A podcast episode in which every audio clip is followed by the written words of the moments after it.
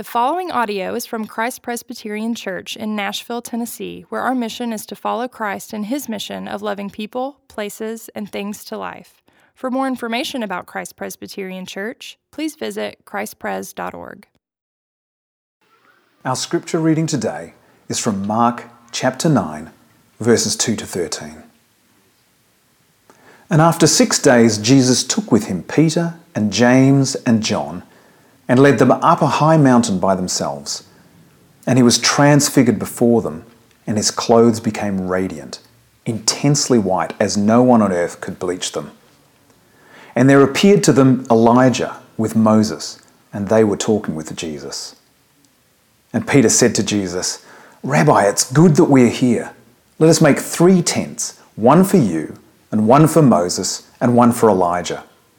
For he did not know what to say, for they were terrified. And a cloud overshadowed them, and a voice came out of the cloud, "This is my beloved Son, listen to him." And suddenly, looking around, they no longer saw anyone with them, but Jesus only. And as they were coming down the mountain, he charged them to tell no one what they had seen, until the Son of Man had risen from the dead. So they kept the matter to themselves, questioning what this rising from the dead might mean. And they asked him, "Why do the scribes say that first Elijah must come?" And he said to them, "Elijah does come first to restore all things. And how is it written of the Son of Man that he should suffer many things and be treated with contempt? But I tell you that Elijah has come, and they did to him whatever they pleased, as it is written of him." This is the word of the Lord.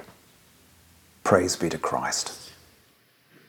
Good morning. My name is Lee Eric Fesco. I'm the Director of Discipleship at Christ Presbyterian Church. It's such a privilege to be with you today. I always look forward to the opportunity of being with you, and I'm so very grateful to your pastor for allowing me the privilege of opening God's Word with you. It wasn't so long ago where I purchased for myself a shirt from the store. Now, perhaps you purchased a shirt like this before. It was a shirt very much like this one, like the one that I'm wearing. Buttons all the way down, collar. Now, when you buy a shirt like this, it's folded up in a rather complicated manner. It's locked down with pins and hard plastic in the collar, and they mix tissue paper in there for some reason. No kidding, you gotta set aside a good 7 to 10 minutes to be able to unfold this shirt, no joke. So I bought the shirt and I went through the work of unfolding it, and I decided, hey, you know what? I'm going to wear this shirt to church tomorrow. Well, somehow my wife, Tracy, got wind of my intention to wear the shirt, a shirt that had just been unfolded, therefore not washed either, not pressed. And so she said to me, "You can't wear that shirt tomorrow." I said, "Why not?" She said, "Look at it. It's a mess. You've not even washed it." I said, "No one will be able to tell. I can wear a vest over it." She said, "Yes, they can tell. Look at it. It'll be fine by tomorrow. I'm going to hang it here in the bathroom so the shower steam gets to it and straightens it all out." Then she says, "No, listen to me. Whether you realize it or not, when you leave the house looking like you slept in your shirt, it reflects poorly on me. If you walk out of the house looking as wrinkled as a raisin, people are going to think that I just let you do that." You see what she's saying there? My actions, my decision and action to wear a wrinkly shirt somehow, some way, communicates something not just about me, but about her. There's something beyond what I've got going on in the little world that I've created. Now, please don't put me on the spot and ask me to tell you what my favorite narrative in the New Testament is, but I dare say that if this one that we just read isn't in the top 3, I'll be really surprised. Why is that? I love it for what you don't see in the passage, the words that aren't specifically in this account, the words that we find elsewhere in the scriptures that give this passage so much meaning. There's meaning beyond what we've just read here. Truly, we could read that passage that we just read 100 times, and if we only read those words, we'd miss so much.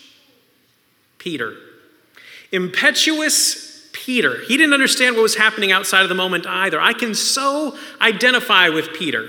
He's such a fire, aim, ready kind of guy. "I've got a great idea," says Peter. Peter, Peter, Peter. You have to look outside of this moment, Peter. You have to get a sense for what's going on beyond the mountaintop. Because there's so much going on right here that if we pass by it too quickly, we'll miss it.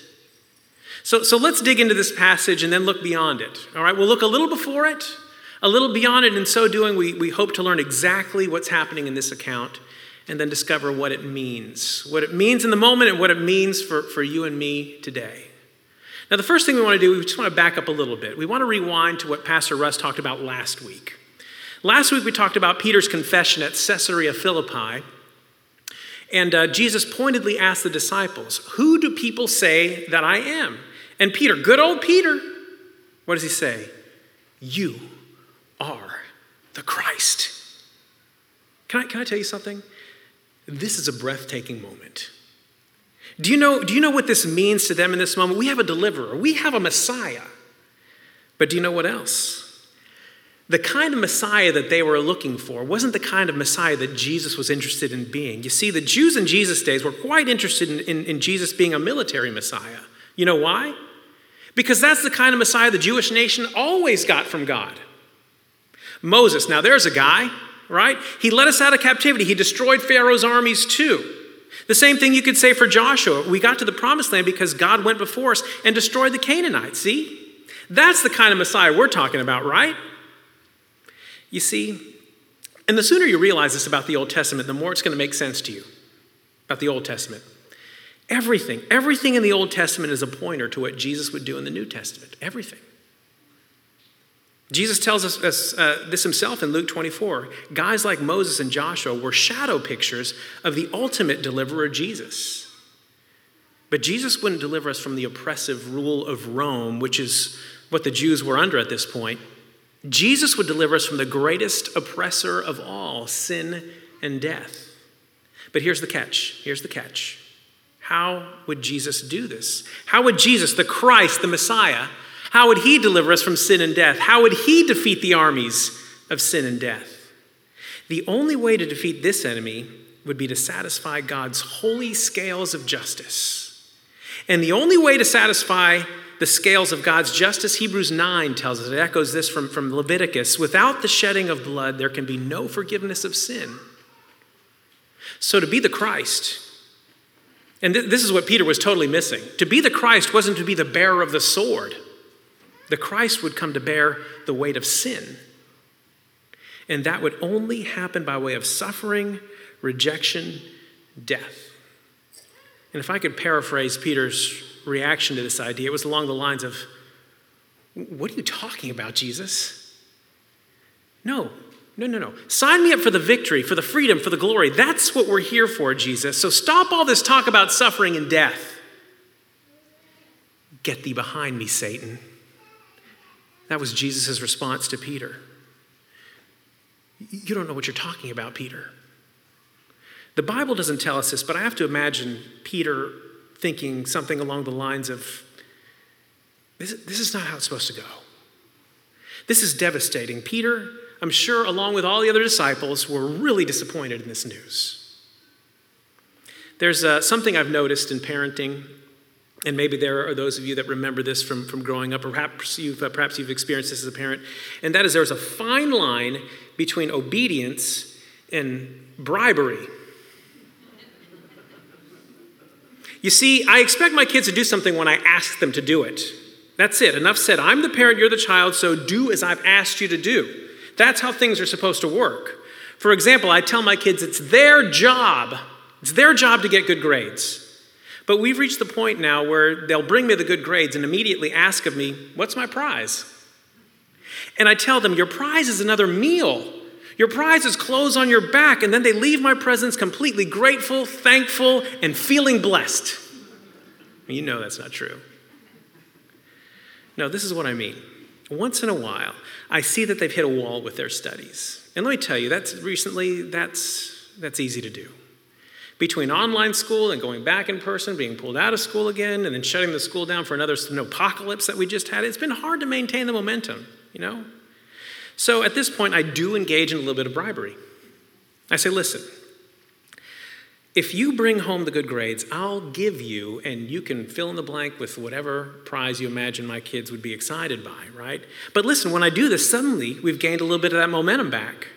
I've given them a reminder that there's benefits to doing well in school. And if we're being honest, those benefits, the benefits that naturally come by going to school every day, those are hard to grasp onto. Those are hard for a 13 and a 14-year-old to realize, you know? You can't really hold discipline. You can't really touch perseverance. You can't look at and admire a good work ethic and put it in your pocket. You can't do that. Those are the intangible benefits of doing well in school. And to be honest, again, it's hard to convince a 13, 14-year-old why those are really good benefits. So that's when I say, that's why I say something along the lines, how about something you can hold? How about I get you that thing that you've said will take all summer to save up for? How about I get you that? If you buckle down now and get those good grades, I'll get you that. Suddenly they're all in, right? And ideally, they're going to learn the long-term benefit in the process. Don't feel bad about doing this, people. If you have to bribe your kids a little bit along the way in the short term for them to realize the long-term benefit, do it. You see, the disciples at this point, all they hear is Christ. He is the Christ. He is the anointed one. And you know what that means, right? Things are about to get good. I can clearly see the benefits. I can clearly see the glory, and I'm all in. Wait, what? Suffering? Death? I'm having trouble seeing the benefits here, Jesus. This is not at all what I expected. So what does Jesus do? He does something that's somewhat rare in the New Testament. He moves their faith to sight. Faith, which is usually associated with something that you can't see, he moves their faith to sight. He gives them something visible. He lets them see the glory. He gives them a glimpse of glory, the part beyond the suffering. Imagine the roller coaster ride for the disciples that they're on right now. You are the Christ. Yes, suffering and death. No. So instead of leaving them to linger on suffering and death, what does Jesus do? How about something for the short term? Something that's going to help you through the long term. And then we get this. We get to today's passage where Jesus is transfigured before them, and they don't see a rejected suffering Jesus. They see Jesus in glory, blinding glory. Now, this is just fantastic. Remember when I said about having the passages outside of this one inform us of what's going on in this one? Peter, James, and John, these are Jewish men. They know all about God appearing in the Old Testament. It wasn't something you describe as familiar. It was often overwhelming to be in the presence of God, to be in the presence of the glory of God. Among the more memorable instances in my mind comes from Exodus 33. Remember this one? Moses asks God, let me see your face. Can I see your face? I want to see your face. And what does God say to Moses? No way. No way. You'll die.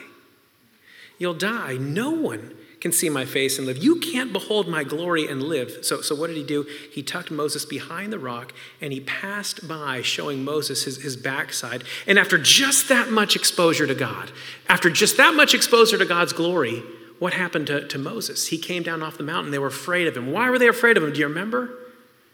His face was literally glowing, just from being in the presence of God for that much and catching that much of a glimpse.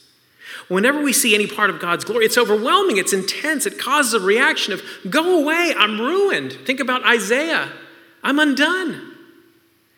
And this is the miracle of the incarnation. This is what we celebrate at Christmas, not just the arrival of a baby, but as John described in the opening prologue of his gospel account, no man has seen God. John is very aware of this reality. You can't look at God. You can't behold God. That's impossible. And then the Word is made flesh. He spoke about this same chapter, verse 14, and the Word became flesh and dwelt among us. And we have seen his glory as of the only Son from the Father, full of grace and truth. John realizes the miracle that is the fullness of God dwelling among us in the flesh. So how is it that the fullness of God can be around them and not get blown away like we read about in the Old Testament? You might say that Jesus, as the Christmas carol goes, veiled in flesh. Veiled in flesh, the Godhead see. Hail the incarnate deity. But here in this passage, we might say that Jesus crossed the line from the supernatural, from the natural to the supernatural, from the human to the divine. His cloak of humanity that veiled his glory was pulled back just a bit, just enough that that manifest deity came shining through, and his glory, Jesus' glory, became visible. He transformed right before the disciples' eyes. Yes, the disciples were rattled by talk of suffering, but Jesus gives them a glimpse of glory. Peter later wrote about this too, this very event. 2 Peter 1, 16 to 18, listen to this. For we did not follow cleverly devised myths when we made known to you the power and coming of our Lord Jesus Christ. But we were eyewitnesses of his majesty. For when he received honor and glory from God the Father, and the voice was borne to him by the majestic glory, "This is my beloved Son, with whom I am well pleased." We ourselves heard this very voice borne from heaven, for we were with him on the holy mountain. He's telling us, we saw it. We saw his glory with our own eyes on the mountain. We saw it. We saw what precious few people have seen. Do you see what a watershed moment this is for the disciples? They're saying, we saw something that only God can possess, and we saw it in Jesus. We got a glimpse of it. Now, there's more that's going on here. They're not alone up on this mountain. Who else appeared with Jesus in glory? Have you ever made associations with certain people? Is there someone in your life that when you see them, it automatically triggers a memory or a thought or a feeling? When I say Sylvester Stallone, what comes to your mind? What comes to my mind is Rocky, okay? And thanks for that intro to crown him with many crowns. Reminiscent of Eye of the Tiger, I might add. Rocky, 86 movie credits, according to IMDb, has Sylvester Stallone.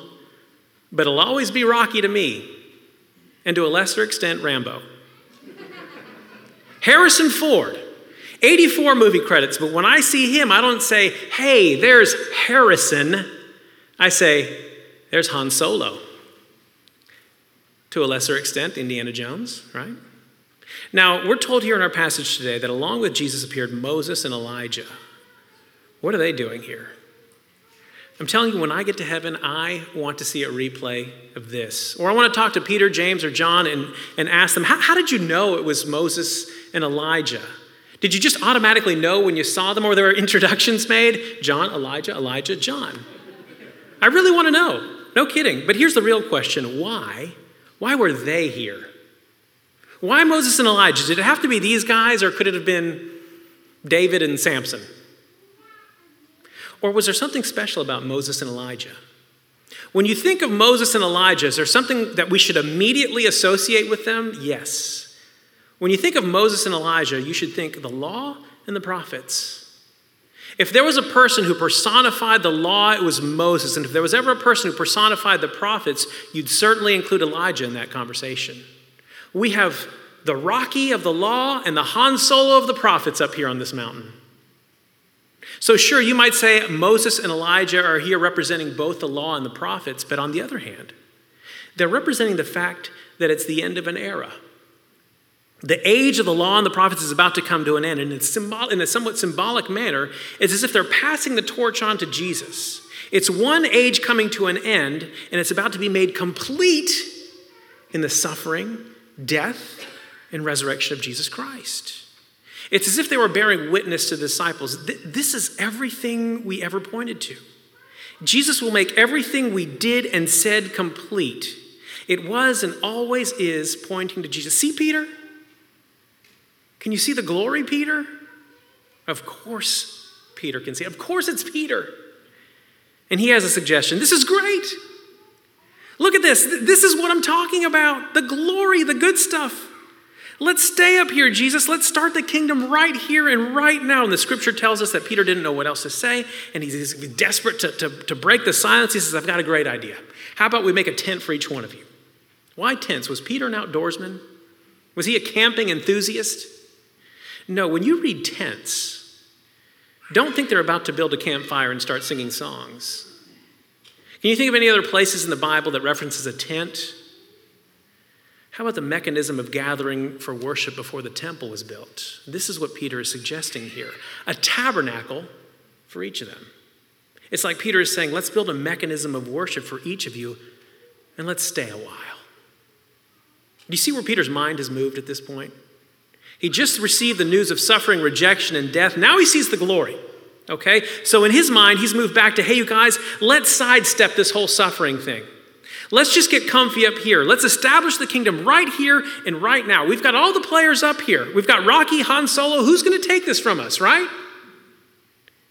And a cloud overshadowed them, and a voice came down out of the cloud. This is my beloved son. Listen to him.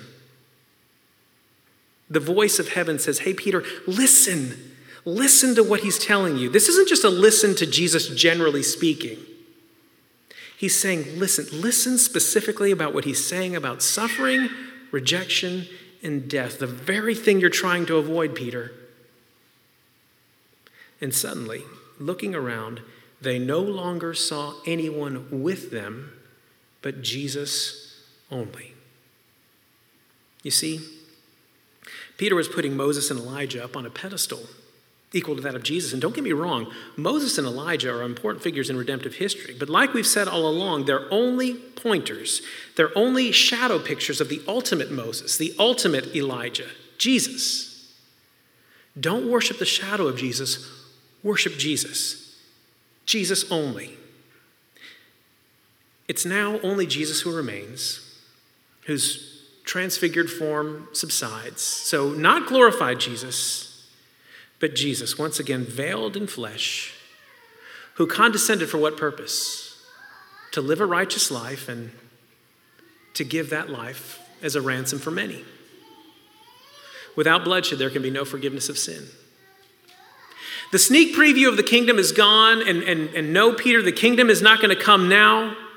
The only one left is Jesus, and he's not in glorious form anymore. And from this point forward, this is sort of the turning point. This is the turning point in the ministry of Jesus. From this point forward, we start our descent off the mountain to the cross, to the suffering. So what do we learn from this? What does this mean for us? Notice what the expectation of Jesus might have been up to this point, and even in this moment. Jesus, we've seen some pretty amazing things, and we've learned some pretty awesome things from you. We've said it out loud. You're the Christ. Okay, so let's go. Let's do it. Let's get on with the rescuing and the overthrowing. Ready, go. Let's go. And what does Jesus say? What did the Father say? Listen. Listen to Jesus. The suffering, that part. We can't fast forward past that part. We can't skip it. This is how sin and death is defeated. One of my sons is prone to ear infections, especially in the summer. He gets swimmer's ear, and it's been 3 years in a row now where he's had an ear infection. And let me tell you, it's miserable. It's miserable. It's miserable for him, and it's miserable to watch him suffer, because there's really almost nothing you can do in the moment to relieve him of the pain. And the thing is, it sort of sneaks up on you. One day he gets out of the pool. The next day he says he still feels like he has water in his ear, almost as if to signal things are about to get rough.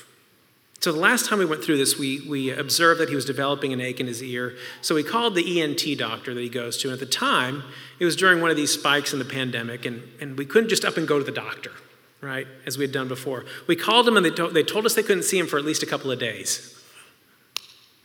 An earache just doesn't clear up. It gets progressively worse. So in this particular case, we also discovered that we couldn't just go to a walk-in clinic either. We tried that before. They treated him by blasting his ear with water, right? It made it worse. You don't do that, we're told. So we have to wait to see his ENT. He's a specialist. Because the ENT, they have this tiny mechanism that actually vacuums out the ear very, very carefully. Now let me tell you, that's as horrible as it sounds. And he hates it. And I was in the ENT's office with him, and they had him lie down and brace. To him, this was torturous. He didn't want to do it. He was pleading with the doctor, please be careful.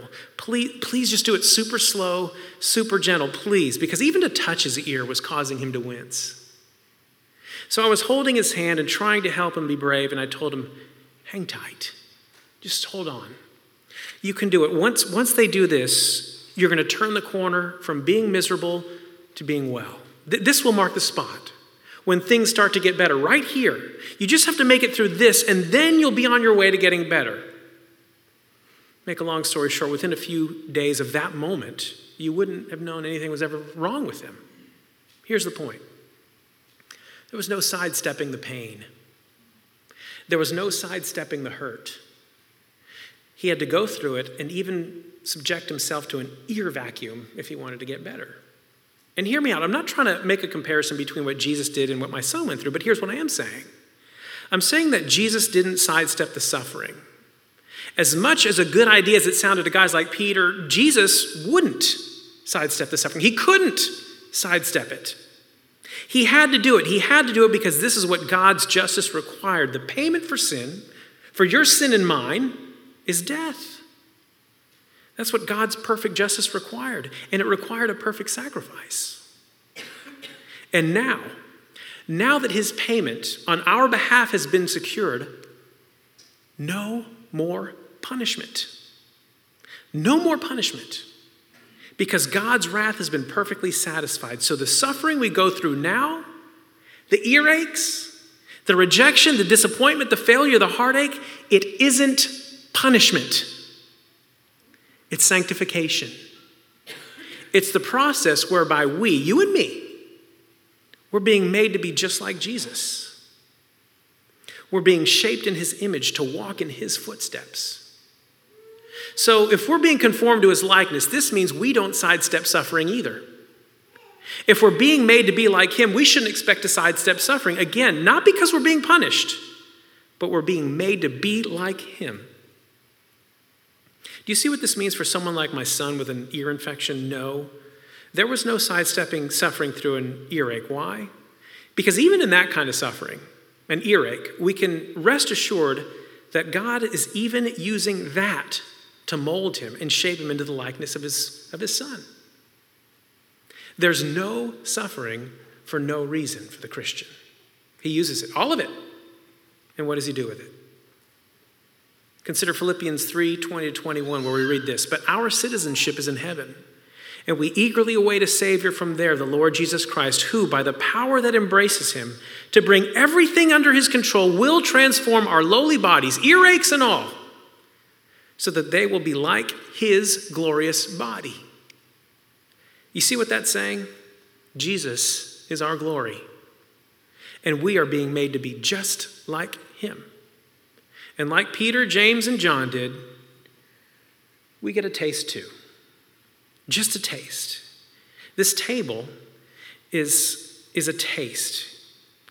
Whatever it is that you're facing now, whatever suffering, whatever rejection, whatever hardship, this table assures us of what's on the other side of that suffering.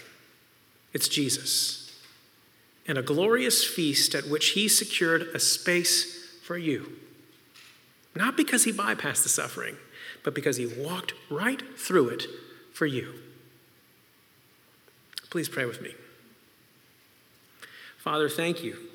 Thank you that you've not left us without hope. Thank you because of the life, the suffering, and the death of Jesus, and the resurrection. We have certain hope. Thank you because of Jesus we have been made right before you, and that we've been forgiven right now. We've been forgiven, declared righteous, and even in the midst of struggle, you have assured us that there is divine purpose for all of us, for all of it. Make us like your son, Jesus, and it's in his name that we pray. Amen.